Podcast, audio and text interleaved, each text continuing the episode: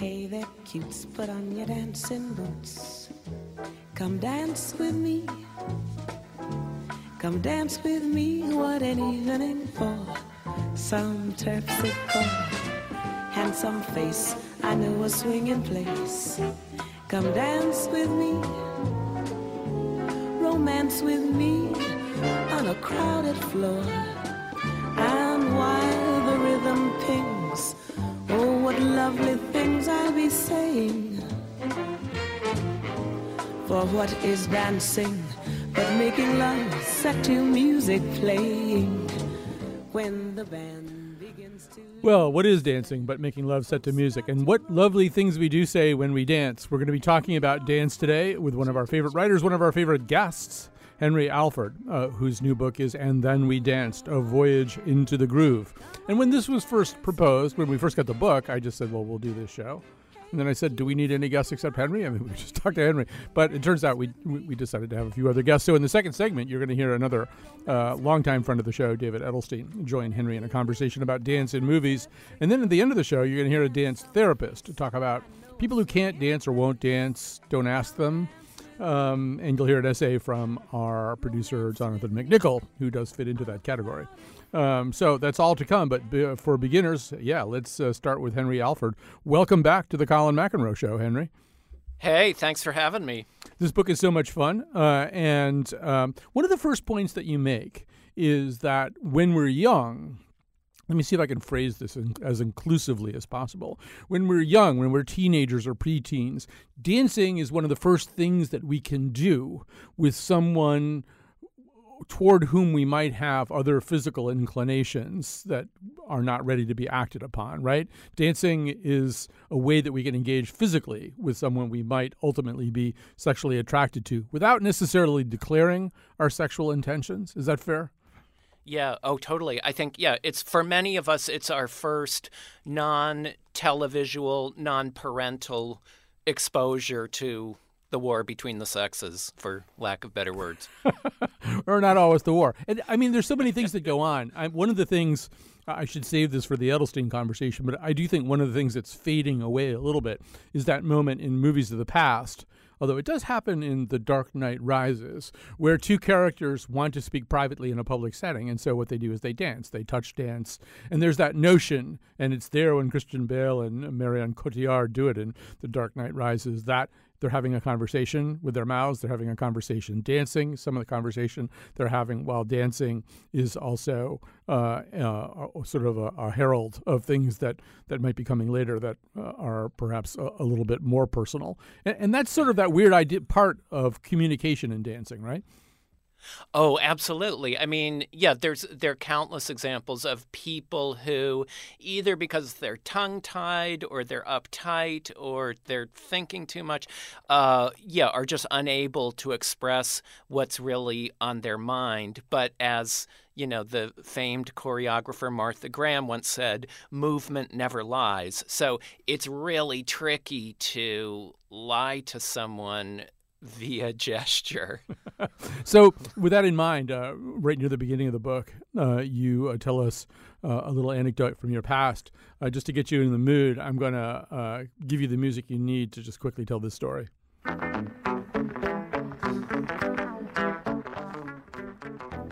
All right. Take it away, Henry earth, wind, fire, the, the three elements battling for the destiny of my soul. Um, no, simply to say that this was the first time that I can remember ever actively enjoying dancing mm-hmm. was that uh, my friend Carolyn, uh, this is the mid 70s, I'm about 14 years old, um, and this girl who I was enamored of uh, had bought this record, and because at that point in my life I was very anxious to c- convince myself that I was heterosexual, I swaggered over to her house um, on my Schwinn uh, banana seated bicycle. I had um, uh, the the bicycle had come with um, long, like five inch long tassels, and I had I had trimmed them be- because I thought that would make me look more masculine. um, so I swaggered over and Carolyn and I, and joined by a third friend, all danced to Shining Star, and it was spectacular. You know, it was totally awkward, as all adolescent experience is, um, and full of you know manufactured squirming and and lots of ritual humiliation. But it's yeah, uh, th- that is what I pinpoint as the first time I ever actually liked dancing. Dancing can be used for both good and for evil. Um, let's do evil first. Uh, uh, one of the things I was not aware of until I read your book was uh, the connection of Henry Ford to square dancing, which in turn connected to some of Henry Ford's other ideas about life. Yeah, right. So he thought that um, sort of the purity of American um, uh, values lay in neighborliness, and part of neighborliness was square dancing. So he was very active in getting uh, square dancing into the curriculum of um, public schools in uh, a couple of cities in Michigan, and he uh, taught or had you know had square dancing taught to a lot of his employees at his own company, um, but yeah, the dark underside is at the same time he was you know a real nativist um, with some very uh, virulent anti-semitism swirling around all of these ideas. So not all for good. Now, you know, in some ways, we've moved into a time when, although there are dead steps that are popular and dance crazes that, that need to be learned if you're going to be able to do them. Uh, it's also increasingly the case that you can kind of do things free form. But your book takes us on a little journey back to the time when you really kind of had to learn dance steps. You know, it was important to learn dance steps. And um, actually, just by chance, Henry, last night I was having dinner uh, with a few friends on the 4th of July, and it included the granddaughter of this man. Hurry. I had a week to spare. He showed me the groundwork, the. So, Henry Alford, uh, you spend some time talking to the daughter uh, of uh, Arthur Murray, Phyllis McDowell, who's also been on this show, uh, as has her daughter, Doobie McDowell. Uh, and uh, one thing that I'm going to tell you that you might you might not know is that uh-huh. their that their family includes two famous people. One of them is Arthur Murray. Uh, the other one is Dr. Heimlich. Um, who's also I did know that. know that. I did know that because Miss because Arthur Murray's had twin daughters, Phyllis McDowell and Jane, and Jane married Dr. Heimlich, so she was Mrs. Heimlich. Right. Maneuver. And their their family coat of arms is, says "Dance until you choke." Um, so I've used that joke about eight times. So, um, so Arthur Murray, I don't know. I mean, I don't know how many people younger than you and I know who Arthur Murray is. Maybe you better explain. Well, so at mid-century, you know, in the 1950s, his name was synonymous with ballroom dancing. Um, that he he was really it. Uh, he was one of the most shrewd impresarios ever. He really knew that um, dancing is this kind of bastion of social insecurity. So, uh, figuring that out, he positioned his whole company, and you know, by the by the 1990s, I think there were 400 of his dance studios all over the country. Um, but he knew how to um, try to allay students of their anxieties through dance um, because he himself, you know, uh, was a stutterer when he was growing up, mm. and and dance helped him to gain confidence, and he wanted to bring that to other people. Right. It's very weird because I, I, was having dinner with Grace Dubé last night, who's his great granddaughter, and uh, came home and started reading your book, and I thought, oh my god. Um, so, but as we know, tiny world. Right, Connecticut is basically Mayberry. Um, so. Um, uh, I want to talk a little bit too about one of the things you get into is sort of the politics and the symbolism uh, uh, of dancing. I, you know, I thought that one of the most significant aspects of the eight years stretching from 2009 to 2016 was having a first lady who was a remarkably good dancer. Michelle Obama would go, you know, do these comedy dance routines with Jimmy Fallon, or she'd go and she'd go on some other show and learn a dance step, you know, with a bunch of kids there, uh, and then do it. Um, that her whole idea of kind of get your body moving uh, kind of bled into the fact that she was a very comfortable dancer. She was. No, she was fabulous. And, you know, look at how Hillary Clinton tried to sort of steal a little of that thunder, um, you know, just months before the um, the uh, the last political election. Hillary gets on the radio and says, I think we all need a big national dance. Um, and Hillary obviously has so many fabulous qualities, but the ability to get down is not chief among them. Although she may be thinking back, uh, Henry, to happier times, uh, and, particularly to the convention of 1996, which, uh, if you recall, the this, that was the summer of the Macarena, uh, and which I would argue is the last truly sweeping crossover dance craze. You, you may contradict me, uh, but I mean it was, and so uh, up in the seats, up in the stands of the convention and the delegations and so people were just doing the Macarena all the time. Anytime there was kind of a lull, it would be played and they would start doing it. And then Al Gore, you know, famously came out on stage and said, uh, you know, that he wa- he said, "I want you to sh- just to show you the Al version of the Macarena," and he just stood there. And then he said, "He said, do you want to see it again?"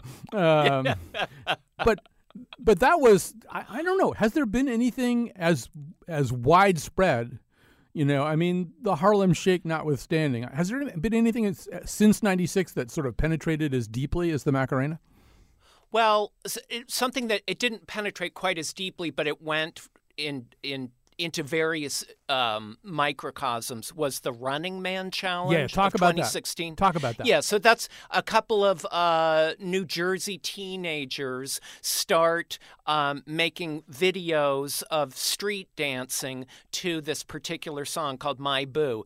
Uh, the NFL and the NBA pick it up and they start making videos to the same song. And for them, it's sort of like, you know, they're flexing muscles or they're trying to psych out the competition. But then the really fascinating thing was it gets picked up by the police departments all over the country. So the cops start all making these running man v- videos. And for them, who, you know, because this is in the midst of the Black Lives Matters movement, for them, it's totally about brand management. You know, it's completely about, um, yeah, we look like, you know, uh, uh, kind of racist defenders of justice, but we're not immune to the pleasures of precision choreography. well, uh, by the way, we're talking to Henry Alford. His new book is "And Then We Danced: uh, A Voyage into the Groove." So, so yeah, I mean, I think that sort of that cuts both ways. Uh, I was looking at all kinds of footage today, uh, getting ready for our conversation, and I went back and looked at Serena Williams doing the Crip Walk. Uh, I think it was in 2012 after a big uh, victory. I think it might have been in the uh, Olympic tennis, and and there's a way in which at that moment she's saying as a black athlete playing tennis, which is a game that had has mainly been a white game for most of its history, she's kind of doing by doing the crip walk, kind of saying, "We're here," you know. Yeah. exactly. No, and people, I mean, again, that's what, you know, dances can be so freighted with meaning. So there she is sending a signal to her tribe, and uh, why not?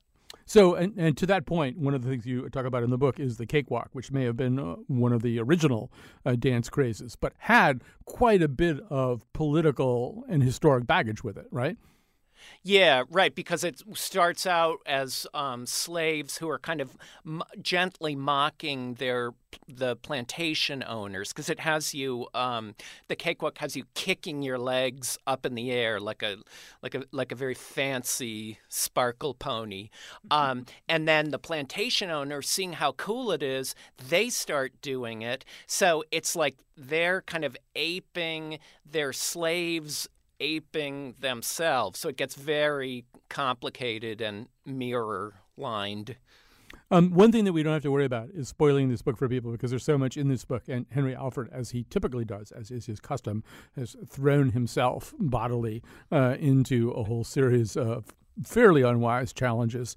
Uh, so, but I just in a general way, I want to say so. One of the things that you have often done o- over the course of your career is d- do something that you have never done before uh, in order to write about it using your own liabilities, shall we say, for comic purposes. Um, and and you do it very effectively. Here, I just wondered. I mean, ultimately, after you've done all these different things, and it involves, you know, really trying to um, master a, a, ballet, a series of ballet moves, and trying to be part of a, a Twyla Tharp thing, in which it turns out your part uh, in this Twyla Tharp performance was meant to uh, demonstrate the deterioration from expertise to to, to uh, untutored, I guess. But I mean, you, you used your body in a lot of ways, and, and I, you know I could name a whole bunch of other ones. Did you? I don't know. Was there a, a net takeaway, like an Uber takeaway uh, from all that? Something that you sort of learned about all the worlds that you visited?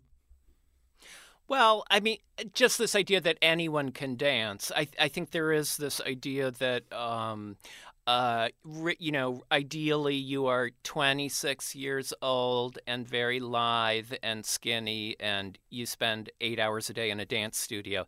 But no, I mean, some of the most fabulous dancers who I've seen or danced with in the past five years while working on this book uh, were over 60, were overweight, were people who dance because they have a lot of trauma for some for one reason or other. Um, so, yeah, I, I just I don't think people should let um, age or situation or body mass, you know, be an impediment. You know, one of the little things that uh, that jumped out at me in the book was partly because I'm fascinated by the, all these people, but uh, I think you've got Astaire calling up Michael Jackson after he after he demonstrates oh, the moonwalk. Isn't um, that crazy? That said, anecdote? Yeah, and he says, "Well, you tell you tell the story." Oh, I'm sorry. I got so excited. No, I shouldn't be telling the story. This is your story. You should be telling the story. um, so it's, I believe it's 1983. It's the first time Michael Jackson ever does the moonwalk. Uh, he does it on a TV, uh, a Motown uh, retrospective. And Fred Astaire calls him the next day and says, Man, you really put them on their asses last night. You're an angry dancer, just like me. Yeah, and that's like we don't think of uh, Fred that way, and we don't even necessarily think of Michael that way. Although you go on to point out that Gene Kelly was famously uh, a hothead. Uh, yeah, but, but, yeah, and a and a pugilist, and Michael Jackson. I mean, you can you can get that idea from him just because of the you know because of the setting of the video thriller et cetera et cetera. But fred astaire that that was crazy to me that he viewed himself as an angry dancer. Um, but there's you know if you read uh, brian seibert's book he did a big history of tap dance he points out that you know astaire loved thinking of himself as an outlaw um, that he had a kind of gangster style that beneath all the debonair debonair smoothness, there is this real tendency and desire to like you know kick things off of tables and and knock hats off of people. And uh, yeah it's just it's the opposite of what we think all right, I think we're going to grab a break here because this is a good segue to uh, talking about dancing in the movies. We're talking to Henry Alford right now. His book is "And Then We Danced: A Voyage into the Groove," uh, in which he really kind of does uh, a quick tour of the entire world of dance and attempts, as we say, very imprudent things with very interesting results. Uh, we're going to talk more about dance in the movies right after this.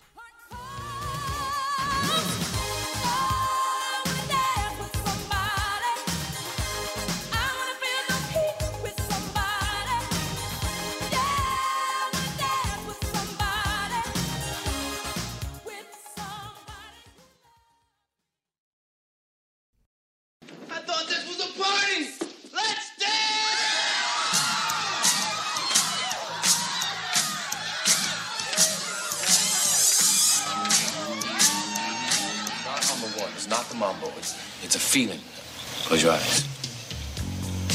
Two. Two, three, four. Two, three, four. Two. If you close your eyes, you can see the music. You can, too. Did you ever try?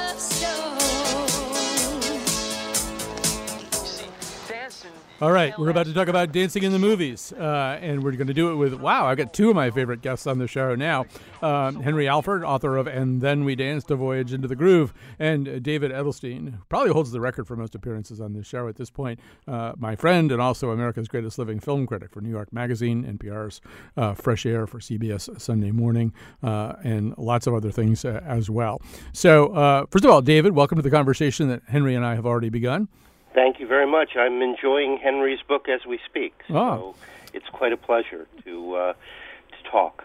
So, David, uh, I think we'll probably have a conversation that follows our usual pattern, which is I will say things and then you'll correct me. Um, but um, so, one thing that I would say is I feel like there's sort of two epochs in, in dance in movies, and and there's the epoch that is um, is defined by Gene Kelly and the Nicholas brothers and, and, Fred Astaire and Ann Miller and Cyd Charisse. We could go on and on and on. People kind of dancing better than we ever could, um, and, and, in a way that is just meant to entertain and excite us. And then kind of a modern era that does include uh, movies like Footloose and Flashdance and Saturday Night Fever and Dirty Dancing and Fame. You know, people dancing. Albert Goldman, I think, talked about uh, Saturday Night Fever being uh, the the uh, first demonstration of the narrowness between the professional and the amateur. They're like people dancing, and they're only kind of better than we are. All right, set, go ahead, set me straight. well, it's very interesting though that you all those dancers. I mean, obviously uh, Gene Kelly and Fred Astaire danced together at several points, but they were very different. And all those other people you mentioned, and you could throw in Busby Berkeley and the the people who danced with the Ziegfeld Follies. They're they're very, very disparate. What what connects them is that uh, you know filmmakers had a different idea of shooting dance back then, which was just you want to see as much of the bodies as possible, and you want to see them move fluidly. You don't want to screw it up with too much editing, because there's really nothing more miraculous than Fred Astaire seeming to defy gravity, or or um, or Donald O'Connor running up a wall, or or I mean that that's what that's what we remember when we get to the era of not so much Saturday Night Fever, but Flashdance. I remember Pauline Kael said. Um, you know that's not how bodies move that's how Cuisinarts move and the the you know the the person who was dancing was was the editor there you know it really wasn't um, you know, it was Jennifer Beals striking poses and uh, rather clunkily in her stand-in uh, doing doing somewhat more vigorous aerobics, but it wasn't anything that I that I think of as dance or that I want to think of as dance. So I, I guess maybe the connecting figure would be Bob Fosse. Um, but the thing is, Bob Fosse is really, you know, the great example of a uh, a choreographer or dancer who was also a director and who kind of knew how to cut bot around bodies. Um, you know, his style is often referred to as twitch and slink. Um, uh, you know, that was sort of his standard move. Arlene Croce said, you know, he had a gift for making his uh, his limitations look like bold artistic choices. But what, whatever, the point is, he figured out, in, especially in cabaret, how to edit dance in a way that was exciting. You know, that that used the the cutting in order to kind of drive the beat home, in order to to to to sort of viscerally jolt you um, while you watch these bodies in motion. But the people who came after him, uh, including Rob Marshall, who was uh, is sort of like the third-rate uh, uh, Bob Fosse, who did Chicago, which Fosse originally did on stage. They just made a hash of it, you know. There's nothing more heartbreaking than going to see uh, the film of a chorus line. Um, you know, which I saw twice on stage, and uh, directed by Richard Attenborough. And the bodies are all chopped into pieces. There's no fluidity. There's nothing. A lot of people, you know, criticized uh, La La Land on the basis of the fact that there were two performers they said couldn't dance. Yes, but, I was one of those people. yeah, well, but you know, two beautiful people wearing beautiful clothing, and they are, and you see their entire bodies. It's done in one take. To me, that was pure joy. I don't care if they weren't. Uh, I don't care if they weren't Fred Astaire and Ginger Rogers. Well, to good me, because they, they weren't. Were, they were beautiful. To me, they were beautiful, and it was absolutely enchanting what they did. just because I got to see the bodies. That's such a rare thing in a in a movie these days. I Well- mean, you you you see more of it on Dancing with the Stars, as as crazy as that is. I even one of the best dancing films ever that everybody should see is the. Uh, uh, Wim Wenders 3D film of Pina Bausch dances. 3D puts you in the middle of the stage. You cannot believe. I mean, they have the great form now for shooting dance. Well, It's no, I want to. I want to. I want to swing this back over to Henry for just a second, who currently is uh, putting his wrist up to his forehead with his fingers spread in his favorite uh, Bob Fosse uh, dance pose. But so, Henry, I, I think another thing that goes on here, another thing that goes on in this transition, um, is let's take La La Land and some of this other stuff out of the picture. We go through a period where there's a bunch of movies that are self-consciously about dancing. So Flashdance, Footloose, Dirty Dancing. These are all movies where, as opposed to Astaire and and Rogers just you know breaking out into some fabulous dance thing in the course of some other plot about a completely different subject. These are all movies that are asking the question: Am I gonna dance? You know? It's true. And again, I, the name Fosse pops up because if you think about Cabaret and Chicago, his two biggest hits, none of the numbers in those in either of those works are people breaking out into song on the street. We're always on a stage somehow, or we're always watching a production within this production. So I think he's sort of responsible for that that whole meta direction. Well, well, wait a minute. I mean, it also uh, don't forget is that audiences just no longer, after the bust of music, all those terrible musicals in the '60s, those overblown musicals that nearly sank the studios. People just they just couldn't pretend anymore. They couldn't they couldn't go with it. You needed that Brechtian framing. Uh, notice I got Brecht in here to um, to kind of um, you know. Otherwise, they just say, "Well, wait, why is that guy dancing? Why is he why is he breaking out into song?" Dance had to become. Uh, un- unless it was integrated into the plot, like you know, in, as in Dirty Dancing, um, which which had its own political um, subtext or maybe uber text. I don't know. Um, uh, and Saturday Night Fever. But apart from that, w- w- yes, it, it, dance has now gotten more realistic in the sense that it is acknowledged to be dance um, as opposed to heightened behavior, as, impo- as, as, as opposed to the uh, apotheosis of sex or whatever else we've talked about. Well, Henry, I'm also wondering whether some of the movies we're talking about, a lot of them uh, are movies of rebellion. You write about this in the book too. That Dirty Dancing is a movie of rebellion. Footloose, obviously, a movie uh, of rebellion. Flashdance, also to a certain degree, right? These are uh, uh, dancing becomes kind of a placeholder. What for a bunch of other things? Yeah, that it's a way for even the the the preternaturally shy and recessive to yeah express themselves because there are a lot of us who d- avoid conflict. But if you put us on a dance floor we can kick. Um, you know we can we can- we know how to we know how to get how to get you away from us And and and David, I'm also thinking that in, a way, Hairspray is an interesting movie because obviously it's set uh, uh, uh, in the past, but it's a movie. It's a movie and a show that's kind of about that whole question and about the white appropriation of black dance styles and about. Well, well, wait a minute. Uh, okay. We're talking about two different things here. We're talking about John Waters' hairspray, Right. which is the hairspray I love, which is about the Corny Collins show was uh, a version of of a show that he watched. He rushed home from every day to watch to to look at the absurd hairstyles mostly, and uh, and that was you know one of the early attempts to integrate you know live uh, live television in the Baltimore area, and so it really did, and and and it just fits so beautifully into John Waters' sort of campy uh, squares versus straight. Uh, uh, squares versus freaks. Sorry, I know we're not supposed to use those words, but that's how he always put it because he loved the freaks. He, and so dancing became the ultimate expression of one's freakishness. That's a little bit different from Footloose and uh, and Flashdance, and it, but it's it's kind of a great joke that you know, it then became this big family musical that uh, that you know everybody now flocks to. And actually, John Waters was very disappointed he didn't get a G for it. He got a PG. For Well, it. Henry, actually, we should say that one of the things you read about is American Bandstand, which is kind of the reality, uh, one of the realities of that fiction. We're almost out of time here, but American Bandstand is kind of an interesting moment where, in fact, people kind of need to learn a whole new set of dance steps and ways of dancing.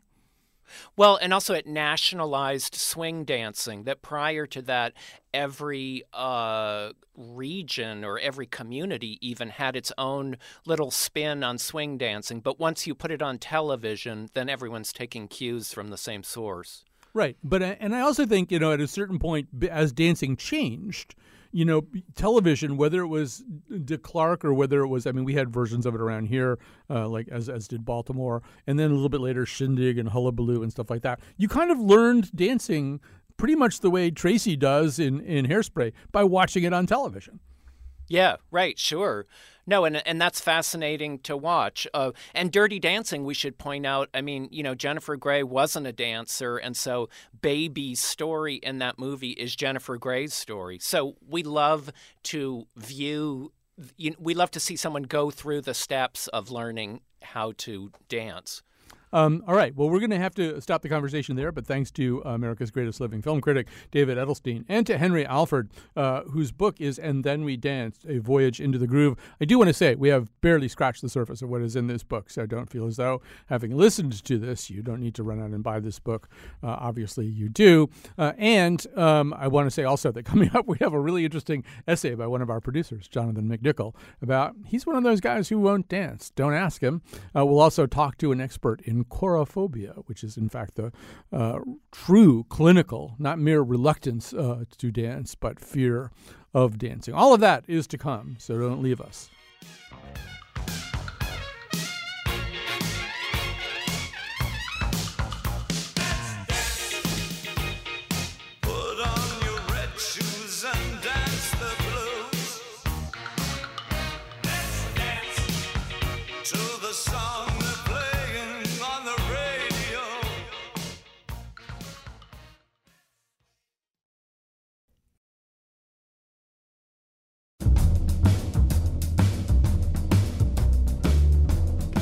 Spend most of our lives six degrees from Kevin Bacon, but when we dance, we are Kevin Bacon. Today's show is produced by Josh Nalea, Kevin Bacon, and me, Chion Wolf. Amanda Fish stars in Fish Dance, a remake of Flashdance. Our intern is Jason Perez. The part of Bill Curry was played by Arthur Murray. And now, back to Colin. Mr. and Mrs. Smith is the movie that introduced Angelina Jolie to Brad Pitt, and Brad Pitt and Angelina Jolie to the rest of us. She's with me. In it, Jolie and Pitt play Jane and John. Eventually, Mr. and Mrs. Smith, John. a married couple who also happen to be secretly, separately spies. On the night they meet, the future Smiths drink To dodging bullets. Dodging bullets. and they dance. So it speaks. But does it dance? That sigh, John's sigh, Brad Pitt's sigh, his level of enthusiasm there, as a reaction to Angelina Jolie asking him to dance, is just this quiet, resigned sigh. I identify with that sigh completely. Dancing is, at best, a chore, a thing I do reluctantly when I feel like I have to, which for me probably isn't when Angelina Jolie's asking. But I'm not Brad Pitt. I'm, you know, 5'6, kind of pasty, built, let's say, unathletically. But that's the thing, even Brad Pitt sighs about dancing. Or at least the characters he plays might. And the characters he plays still look and move and, I don't know, presumably probably even smell like Brad Pitt. Okay, so just gonna test the levels here. Okay. I sent one of our interns, Xandra Ellen, out into the world to talk to some other not Brad Pitt type guys. So, do you dance? Not publicly. Because I kind of feel like this is sort of the standard boring guy point of view about dancing, right? Do you dance? On occasions, in the house, you know. Where do you dance? In the comfort of my own home, I think, where no one can see me. Xandra didn't really find a guy who'd own up to dancing without a qualifier or three. I'm not a great dancer, but you know, I'll try. You know, a couple of drinks, I'll, I'll try my dancing. Do you dance? Yeah, if- after a few drinks, I think I'm all right. Yeah. Mm-hmm. What kind of dancing do you tend to do in your own home? oh God. just kind of awkward bopping around more than anything, I think. Yeah. It's always been my take that generally girls, women, like to dance, and men don't. But why? What's that about? I mean, you know, dancing is kind of like a thing where you have to be free. Some men, it's kind of like a macho attitude, ego sort of thing, but Or, put another way, from a woman's point of view, men don't like to dance. Because they're uptight, and I think that they're so worried that people are looking at them. I'll tell you what, I am absolutely worried that people are looking at me, and, like, I have no idea what I'm supposed to be doing. Because, I mean, if some good dancey music, if something with a beat comes on, I'll start moving my hips, shaking my uh, stuff a little bit. Maybe my shoulders go a little too, but what am I supposed to do with, like, my legs? Where do my arms go? um, This is my wife, Katie. when I think of you dancing, I think of you standing with your two feet on the ground and moving your hips, probably in a way that feels more dynamic to you than actually looks like it from the outside. We've been together going on seven years, and we've been dancing together a while longer than that. I think you think you're moving more than you are. I don't think that. Movement is usually the thing I'm trying to suppress when there are other people around. I don't think you're comfortable with it. I am not. I like to dance. I like the joy I feel when I'm really getting into it. And it makes that joy more so when I feel like you're experiencing it also. There's like a thing where I would want to share that experience separately, but at the same time on the dance floor. You're saying to be really doing this correctly, I, I would, I would be a totally detached satellite with all of my own limbs going in all of their own directions. Yes. This is my worst nightmare. but here's the real question: Do you think I'm a bad dancer? No, I think you're a restrained dancer. Is there a difference between being a bad dancer and a restrained dancer? Yeah, I don't think anybody is really a bad dancer if they let themselves just go with it. If you're enjoying how your body is moving, it's not bad. I just don't want to call anybody a bad dancer. Mm, that's reassuring. I mean, you can look at somebody and, and go like, wow, they're not. And some people are more fluid in their movements and more aesthetically pleasing to watch. But if somebody's enjoying dancing, then it's not bad. But then is the opposite true? If someone is not enjoying dancing, then is it bad? It's painful to watch, and therefore it's bad. So you think I'm a bad dancer? No, when you're when you're making your restrained motions, it can be painful sometimes. I just think you need to be more confident, uninhibited. Uninhibited confidence is exactly what I've gotten out of this conversation. To make matters worse, and to spoil this tiny plot point for you, Brad Pitt's spy assassin John Smith and his reassuringly boring guy reluctance to dance. Dance with me. It's all a sham. You don't dance. It's just part of my cover, sweetheart.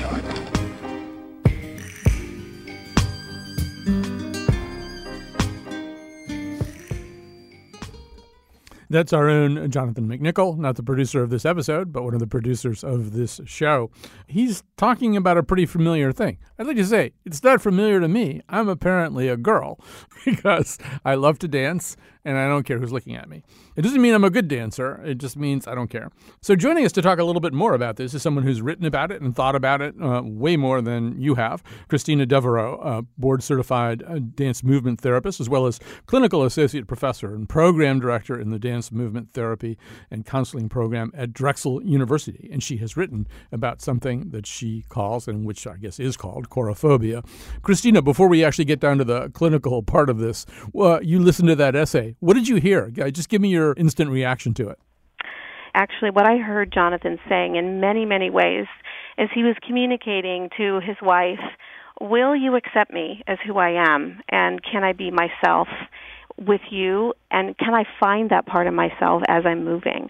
This desire for all of us that we all feel to just be who we are is exactly the premise, at least in my profession, dance movement therapy, which is the start of building a relationship. That we, we start with where the client is, which might be withdrawn or uncomfortable or unclear.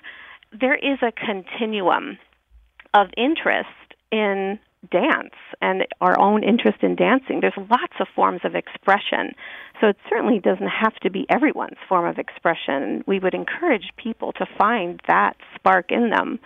But there are also parts of dance that could, for some people, become debilitating. There is something called chorophobia, which is one of the main categories in a specific phobia, where an individual experiences really extreme irrational fear of something that poses little or no actual danger. I didn't see this level of fear in Jonathan, but Hmm. there are people that do. They get completely uncomfortable, can even get distressed of any situation that's associated to dance that can bring on panic attacks or even severe anxiety. By the way, I would agree that we're in the case of Jonathan and and most guys who are uncomfortable with dancing, and it is a lot of guys. I don't think we're looking at chorophobia. I, I think we're looking at somebody who's just a little inhibited, inhibited, trying to do something that really does require an abandonment of some, perhaps even most, uh, inhibitions. But a lot of people do deal with that. We should point out, just from your writing, Christina, that uh, Jonathan perhaps made a mistake in harping on Brad Pitt.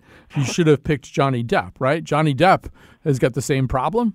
I mean, I certainly can't speak about Johnny Depp's experience, but he certainly has communicated in some public forums, I think on the Ellen DeGeneres show, that he felt that he was so afraid of dancing that he said during an interview with Ellen, I fear dancing more than anything in the world, and that he'd rather swallow a bag of hair than dance. So that's a pretty awful experience, it sounds like, that even Johnny has kind of interpreted. I don't think Johnny or Jonathan are alone in their experience of, of movement. The body is holding all of our emotions, vulnerabilities, and all of our experiences and memories.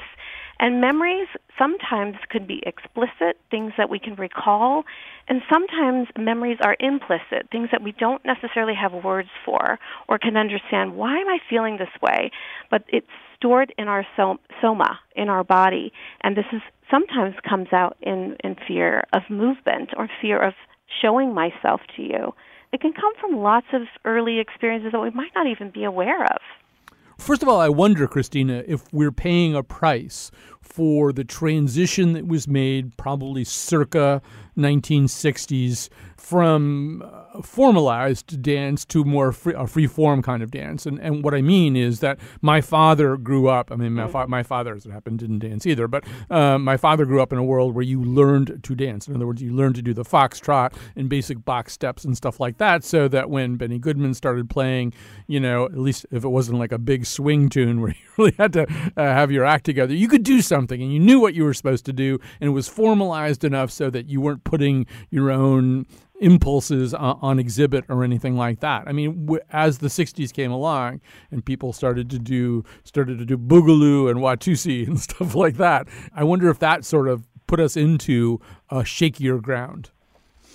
It's possible, but I would also say that dance has been part of culture, ceremony, ritual for centuries, and people certainly use movement in free form outlets just to be expressive of something celebratory or even something that brings up sorrow or sadness, funerals. So we do know that cultural practices and traditions all over the world that dance provides an adaptable, sometimes physical form of movement that can elevate mood. And that, it doesn't necessarily mean that it's structured. But we do sometimes feel that there might be a certain right way or a wrong way to move. And that could come from some of the cultural expectations around there is the right way to dance and there is the wrong way to dance. But in fact, actually, it sounds as if in this example, Jonathan's wife is saying, I want you to be yourself. Mhm. And how do we find that? Right. I think also there are some cultural overlays to this, and they even exist apparently in outer space. I'm going to play a quick clip here. This is from Guardians of the Galaxy, where uh, Star Lord, the character played by Chris Pratt, uh, is talking to uh, Zoe Sal- Saldana's uh, character, Gamora, uh, and he's trying to explain even what dance is. She's not familiar with this idea. Or you can dance. I'm a warrior and an assassin. I do not dance. Really? Well, on my planet, there's a legend about people like you. It's called Footloose. And in it, a great hero named Kevin Bacon. He teaches an entire city full of people with sticks up their butts that dancing, well, it's the greatest thing there is. Who put the sticks up their butts? What? No, that's just a. That is cruel. Just a phrase people. So Christina sticks up their butts is one way of putting it, but uh, what we know from that movie too is that there's this kind of religious repressive overlay, right? Dancing is the devil's work. Dancing is something that you do to put yourself in a place that distances you from righteousness. I mean, that's an idea that has crept into the culture, and I wonder how much it has to do with some people's reluctance to dance.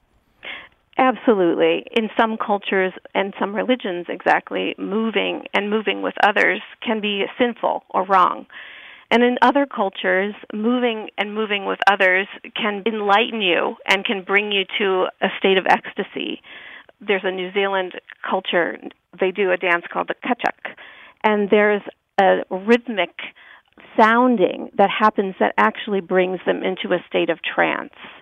So I think we we see a whole continuum here of the comfort and the experiences of how our culture has shaped us, how our experiences in life, perhaps even the communication that's been happening from our loved ones about their own comfort in their own body and their own body expression, their own use of the body as a form of expression. But it's kind of like like flexing an, a new muscle when we start to learn how to use the body not as something to move away from or, or dance in in particular, but something to become a resource for us. So we're kind of needing to retrain for those that are in an extreme fear state to retrain our brain and our body that moving can elicit different experiences. And, and this does not need to be exaggerated movement or dance steps or particular routines, but merely even working with the body's natural rhythms, such as attending to our breath or rocking to the rhythm of music and engaging natural movements of walking or gesturing or changing posture. And, and these can be subtle places that we can start if we're uncomfortable to just start to find that we actually have our own impulse and we actually have our own natural rhythms that start to propel us and move us into our own expression. Christina Devereaux, we could do a whole show about my next question, uh, and you've devo- devoted a substantial part of your career to my next question. We're going to have to instead do this in a very um, succinct way. But, uh, mm-hmm. you know, I mean, there really are medical benefits to dancing. Dance, you, you are a board certified dance and movement therapist. Um, this is a real thing, right? It can be used to treat uh, all kinds of conditions. Absolutely. We know through our empirical research that dance can reduce anxiety, that it can stimulate memories, it can provide a slower opportunity for dementia to take hold. It activates our pleasure circuits, our serotonin levels. Dance can regulate mood, it can improve body image. There's lots of research that talks about dancing integrating several brain functions all at once. We have our kinesthetic sense is engaged, our relational, moving in relationship with others, social connections. We have musical and emotional. And these further increasing your neural activity and connectivity. But if we are in a state of fear, and this is important, then our body is telling us that we are in a state of risk, perhaps when we are not at risk. So the work to support those that are having a real irrational fear of movement is to first bring them into a state of safety. And then we can start from there with building relationship and building connection to our own inner impulse. But we can't push somebody to love dancing just because we know what the benefits are. We have to start slowly, just about finding again our own impulse. Our body already does and moves. Right. Hence that expression Dance like no one's looking. Christina Devereaux, a board certified dance movement therapist, as well as clinical associate professor and program director in the dance movement therapy and counseling program at Drexel University, and someone who has written about chorophobia. Thanks so much for joining us today. Thank you very much. And it's time, alas, for us to say goodbye. We've had a lot of fun doing this show, and thanks to everybody who helped out. I had Chion Wolf working overtime pulling clips for me. Uh, Josh Nalea put this whole thing together, and I hope you had as much fun as we did. How how could I? I won't dance, merci beaucoup. We